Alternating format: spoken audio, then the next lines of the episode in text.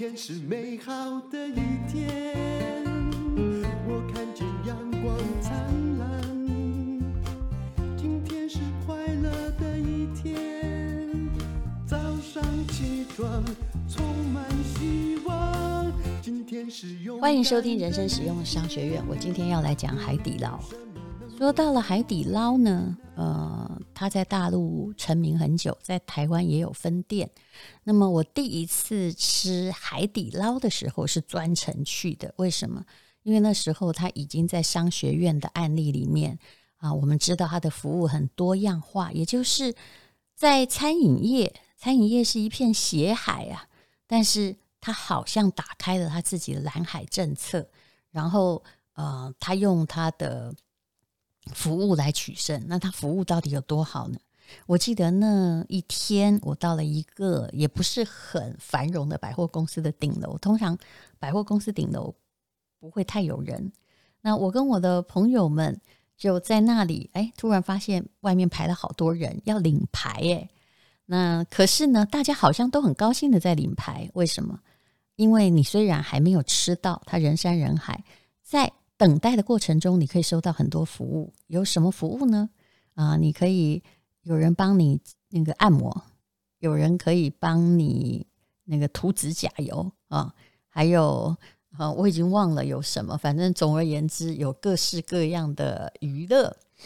那我们就很开心的，好，等了半个小时，然后吃到了。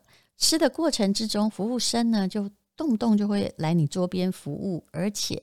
会表演那种非常精彩的，像魔术一般的拉茶。那那次是一个愉快的用餐经验。不过，如果你要问我海底捞到底好不好吃呢？我会告诉你，它很好玩。那最近呢，就有一个跟海底捞的现象啊，就是呼应的状况，也就是其实疫情很难熬，尤其是一定要在那儿用餐的火锅啊。各位火锅同业辛苦了，我是火锅的热爱者。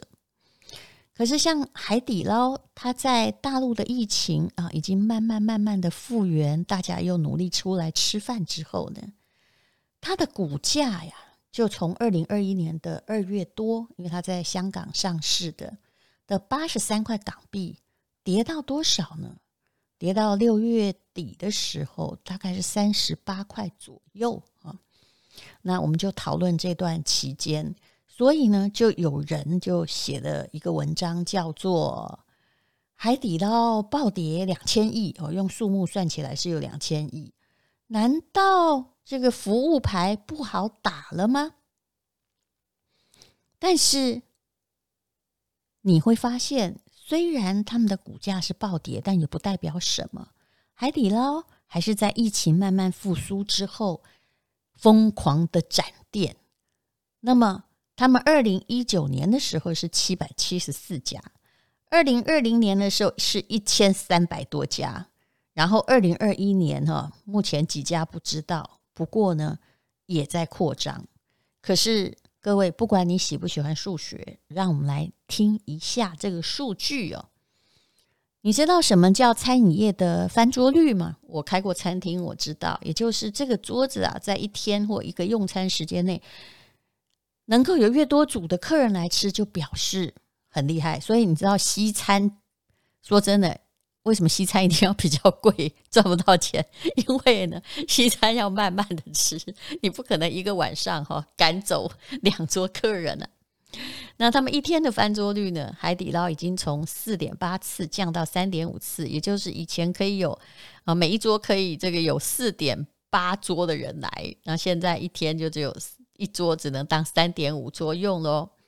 那平均客单价诶是有涨，但是没有涨多少哦。大概如果客单价是一百一十块人民币，大概是台币四百多块吧。嗯，那等于就是吃个刷刷锅这样。差不多的价格哈，那只比去年成长了四五趴。我想这个也是，哎，跟着通膨一起成长，还有呃，跟着经济发展一起成长。那这不太算什么样的成长哦。现在我们要播放的是广告，那这是一个只有四十八小时之内快闪的广告，也就是我跟李美秀拍的石墨烯的塑绷裤的广告。那各位真的不要担心哦，真的，除非你超过一百二十公斤，否则你一定穿得下去。男男女女都可以穿哦，当然男生。如果怕太紧绷的话，可能你要 T 恤穿长一点。好，那么，呃，它缺货已经缺很久了，因为其实外面的仿造品很多，它不太容易仿造，是因为你看到你就知道那个织法。是鬼斧神工，然后它基本上就是像我们跑马拉松，有时候会缠很多运动绷带。那你现在不需要缠那些运动绷带，或骑脚踏车骑很久的时候，它也有支撑你的膝盖还有大腿，特别是你的肌力不够的话哦，是蛮有效果。但是很多人还跟我说，是不是穿了坐在沙发上就可以减肥？哈哈哈哈哈。我建议你还是呵 呵去运动吧，不要想这么多。那我们同时有江宏恩代言的塑崩定可以赠送，那价格呢是比购物台便宜一点点，真的不能便宜太多，是因为呃我们的石墨烯锅老板他被购物台呃只要卖太便宜就会被追杀，可是他送了一个一千多块的内衣，每一条裤子送一个，然后还有送一个。一千四百多块塑崩錠，也就是送的东西都已经快要超过那个价值。那么前一百位有冰封一，那如果冰封一消失了，你现在至少还会再看到一百条日本来的马士丁的大亨，他在加码赠送的丝巾。那就请大家，嗯，最好是我们开播的这四十八小时进去选购，因为。他其实是真的，真的已经尽力的做到了，几乎等于是买一送一，而且我们是真的，我们不是嗯诈骗集团，因为这个广告一出来，三天内诈骗集团就开始用我们的照片卖说崩裤了。那连杰就在 Po 文中，麻烦你哦，是因为它是那个呃，就是它有医疗用的石墨烯，所以必须由郭老板的公司来发货，因为他们有。贩卖这个医疗用品的执照，好，非常谢谢你。这是石墨烯塑崩裤的快闪广告。那么海底捞有多少人呢？他的员工有十三万人。我读过他的案例，其实因为他名声比较响亮，所以他并不需要像很多的比较小的火锅店啊去付那么高的店租。甚至有一些商场，就好像我刚刚说，我是到一个不是那么繁荣的商场的顶楼。很多商场会跟海底捞说：“我就给你便宜便宜的价格，那你来我这里做火锅，那么呃，你就把我的客人引过来啦。哦，假设他在九楼，你通常要经过一到八楼，或好歹从九楼会走下去，那这样我就会有人潮啦。所以他能够要到的租金是比较少的。”啊，能够付出的租金是比一般人要少的，所以他有时候你发现他在台湾展店也是，他不必用一楼啊，他可以用二楼，因为他的品牌够大，而呃，平均他的每个员工的收入也比一般的服务业要高一点。那为什么呢？因为呢，他们有一个很有名的师徒制，就是用人去带人。那新店长是由老店长培养的，然后他有一种利润的分享的制度，然后以内部晋升为主，所以内部晋升的人会比较了解啊，怎么样去服务哈，然后盲点在哪里，会去增进这个公司的获利，往往比那个上面那个什么行政的那个阶层啊，派人来视察餐厅更有效。而且所有的餐厅利润就事关自己的薪水嘛，所以每一个人都会很用心。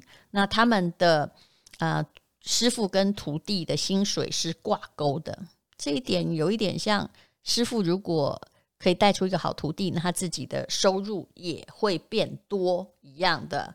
那对员工呢也充分授权，权也就是说，嗯、如果哎，他们要送一个豆皮啊，送一个牛肉啊，这可以不需要报告店长哦，他可以自己决定，他有一定的授权的范围。照理说，这个授权的制度呢，还有内部晋升制度，都被很多商学院拿来讲，它的激励性是很强的啊。那么当然，因为它大，所以呢，它会有很强大的。原物料的供应链啊，这句话讲的太玄，应该说啊，嗯，他还有另外一家姐妹公司，专门哈在做火锅料，进口火锅料也给海底捞。那就好像餐厅越大，你采购的成本啊，假设你今天要买牛排，买一公斤，你才开个小店买一公斤，跟人家一次买一万公斤，价格当然不一样啦。所以它有非常大的优点。那么，请问它现在的股价崩跌成那个样子？两千亿不见了，那问题在哪里呢？我觉得这有一篇文章哦，《商业周刊》的里面的一篇文章写得挺不错的。这也是我的观察，也就是他以服务为闻名。那他这个文章上面写的是服务太好，在服务上会被坑。比如说，他们发生过很多次消费者来。找麻烦，海底捞息事宁人，这有点像早期麦当劳，因为以服务著称，就以服务来号召，所以遇到什么奥客故意来整你哈，你要忍耐，然后就会受公司表扬一样。当然，现在未必是以这样为服务的宗旨，因为奥客的确有时候也很离谱啊。那如果哈你的这个顾客哈。的注意力都聚焦在服务上，你的期望值就会越高，太高，只要一点点不对，你就会惹毛他们，那他就会说没有想象中服务好啊，那就不要去了。还有，我想请问你，其实这我觉得才是最重要的。刚刚我曾经说过，我的海底捞经验就是，诶，它是个美好的用餐经验，啊、娱乐度也很够，但是它好吃吗？诶，其实。我没有印象，我觉得差不多，就是，所以呢，海底捞到底有没有招牌菜呀？哎，有些人说它里面有那个什么，哎，虾丸呐，还有这个打捞面。不过，好像这个品质的原物料的品质不错，实在不代表这东西很好吃。那你说它的汤头嘛，也还可以，但是说得上什么特色没有。那到底这些国际的连锁企业要有什么特色呢？好，麦当劳哈，不管你觉得好不好吃，人家你会提到大麦克嘛，对不对？里面有牛肉的哈。那肯德基就是专卖炸鸡的，鼎泰丰卖啥？小笼包嘛。一兰拉面卖啥？卖拉面，猪骨拉面呢？好不好吃？当然见仁见智。他们有的分店有的也做的不是太怎样啊。可是这些叫做特色菜，那。请问，用火锅而言，海底捞除了服务之外，到底有哪一样比其他火锅业强？哎，服务恐怕不能算进菜肴吧。那么后来呢，就是大陆像雨后春笋，卖冒出来很多的特色火锅，我吃过几家，真的还不错的。那有的是做呃四川料的。有的是做，也有做台湾火锅味的哦。就是你要专注一种特色，不要我看到一家店，如果它又有四川火锅，又有台湾火锅，又有港式火锅，你可以知道它没有一种火锅的汤头是做得好的。那你要维持自己的原料的特色，其实不是那么简单。而海底捞最让人家觉得竖大拇指的是服务，竟然不是菜肴。给了我一个我们很有趣的可以探讨的课题是：那如果你要发展餐饮的这个行业，请问是东西好吃重要还是服务好重要？其实我说真的，我会选，当然都重要了，但是我不想当这个呃墙头草哈，骑墙派。其实东西好吃或者是有特色是很重要的。我还记得以前我家老家旁边这个有一家餐厅，真的以以服务不好闻名，啊，也就是 服务真的很差，老板都不会笑，有时候还会骂骂客人。但为什么我们会买单呢？主要是因为他的东西便宜，而且很好吃。那所以呢，以餐饮业而言呢，最重要是，哎，服务导向要好，没有错，这是一个很好的城墙啊。但是呢，你的产品。也要很有特色啊！产品直接牵涉到一个人的本能的味蕾啊，所以当我们饿的时候，或当我们想去吃美食的时候，未必有那么多时间享受服务的时候，我们想到的是好吃的东西。其实把企业的焦点全部放在服务，当然是现代商业社会的法则，服务优先。但是这也是很危险的。怎么说呢？哦，因为服务要标准化是比较难的啊。那如果食品要标准化，做得很好吃，然后要用中央厨房来控管，分到世界各地，这个恐怕比较简单。服务的需要很多人，然后它的不确定性相对比较大。第二呢，也就是其实服务的进展是有极限，而且人类会厌烦，人就是最大的局限啊！每一次都叫你涂指甲、按摩啊，但是其实也就是那几分钟，你会不会觉得说，嗯，其实我现在就是很饿哈，大家别叫我等这么久，比较重要呢？好。那再来呢，就是其实人哈，还是就跟我刚刚说的一样，人很容易感觉到厌烦。那与其聚焦在服务，而且同样的服务，同样一句话，在不同的人讲起来啊，就算每一个字都一模一样，还真的让我们的感觉是彻底不同。这就是有时候我去很多餐厅。一直听到那伊拉夏伊玛塞，哎，你会不会觉得在日本听跟在台湾听这个日本话，哎，欢迎请进，感觉不太一样？因为有些人就是他念的一样，但他很机械啊。那或者是有一些餐厅里面有的员工，哦，我有时候真的蛮受不了。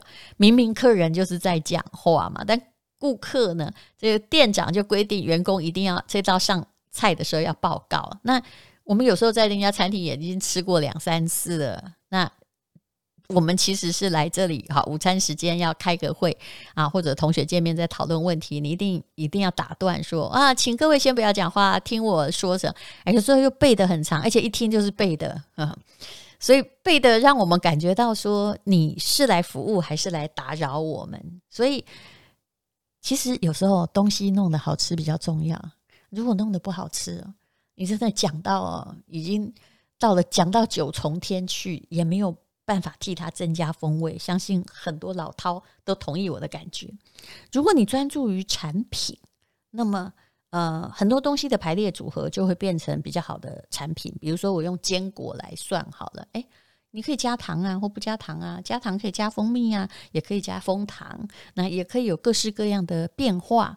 所以，如果你一个食品业用产品来做的话，它显然在消费者哈，就是说喜新厌旧的感觉中比较不容易被淘汰。好，那么用服务为导向的餐饮事业，其实它要能够长治久安呢的状况是很难控制的啊。那当然，海底捞很独特，它是第一个把服务做好的餐饮集团。所以，嗯，海底捞目前的股价往下掉，哈，也是没有办法去让，就是我相信也是他们没办法控制的事情。当然，还是要赞许这个集团提供了非常多的，就是。商业的案例，让我们这些商学院的学生哈有一个诶新的个案可以遵循。当然呢，如果他们在产品上上多用一点力，好用海底捞哈，因为它厂牌已经够大了，它也许可以在开发所有的其他的呃服务品项或食物的品项上，会比你不费力很多。虽然好像海底捞的股票看起来市值蒸发了两千亿。可是他们控制火锅料的那一个公司，嗯、利润还是非常非常好的。好，今天讲的是海底捞的个案。那如果你是餐厅老板，你是要以服务为主，还是要以菜色为主呢？当然，两个都有是最好。但如果不能兼顾呢？你觉得哪一个比较重要？我看见阳光灿烂，今天是快乐的一天。早上起床充满希望，今天是勇敢的一天，没有什么能够将我为难。今天是轻松的一天，因为今天又可以，今天又可以好好吃个饭。